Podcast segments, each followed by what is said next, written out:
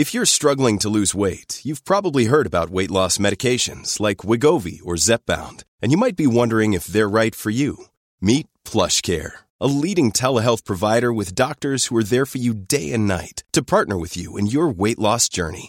If you qualify, they can safely prescribe you medication from the comfort of your own home. To get started, visit plushcare.com slash weight loss. That's plushcare.com slash weight loss. plushcare.com slash weight loss. Good morning, Oregon. It's Friday, June 12th. This is Samantha Swindler with a news briefing from the Oregonian and Oregon Live. Governor Kate Brown announced Thursday evening that any further reopening across the state is being put on hold for at least seven days following a concerning increase in coronavirus infections. That means Multnomah County, which had hoped to enter phase one reopening today, will have to wait at least another week. Increases in cases have been seen across the state, and the number of hospitalizations is also on the rise. Even before the governor's announcement, Clackamas County officials said they were delaying plans to apply for phase two, saying they wanted to ensure the county has a handle on the effects of its initial easing of coronavirus restrictions. Oregon recorded another all time high in coronavirus cases reported in a single day, with 178 new cases on Thursday. This brings the state's total of known cases to more than 5,200.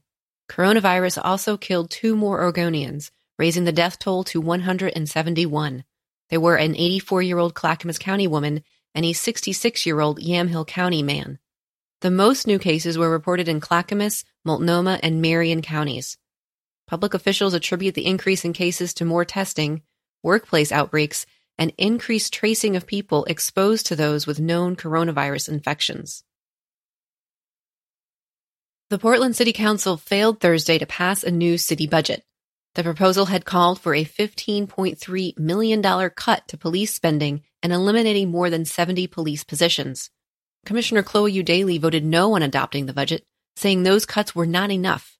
There's been public pressure to cut as much as 50 million from the police's proposed $245 million budget. Mayor Ted Wheeler then voted no as a technicality to buy the council more time to reconsider the budget.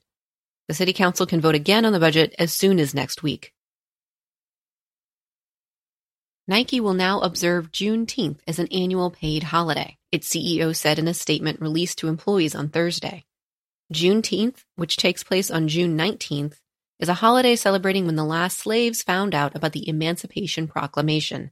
This holiday commemorates the end of slavery in the United States. The internal statement also said that Nike will launch a two week diversity education program for its employees next week.